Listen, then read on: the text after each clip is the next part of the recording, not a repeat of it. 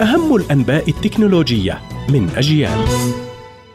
أهلا بكم في موجز لأهم أخبار التكنولوجيا من أجيال. باحثون كنديون يحللون بيانات استخدام الهواتف الذكية بين عامي 2014 و2020 ويكتشفون أن استخدام الهواتف الذكية المثير للمشاكل آخذ في الازدياد في جميع أنحاء العالم، ما قد يكون له عواقب نفسية. وسجلت الصين والسعودية وماليزيا أعلى معدلات استخدام للهواتف الذكية بينما سجلت ألمانيا وفرنسا أقلها. شركة سامسونج تعلن عن هاتفها الجديد جالاكسي S22 الذي يعد من بين أفضل هواتف أندرويد لهذا العام. وجهز الهاتف بهيكل متين مقاوم للماء والغبار وشاشة مقاومة للصدمات والخدوش توفر واقعية ممتازة للصور والفيديوهات كما يعمل بسرعة كبيرة مع البيانات وشبكات 5G كما زود الهاتف بكاميرا أساسية ثلاثية العدسة وأخرى أمامية بدقة 10 ميجا بكسل يضاف إلى ذلك امتلاك جالاكسي S22 منفذين لشرائح الاتصال وآخر من نوع USB Type C للشحن ونقل البيانات وماسح لبصمات الأصابع والشريحة للدفع الإلكتروني وبطارية بسعة 4500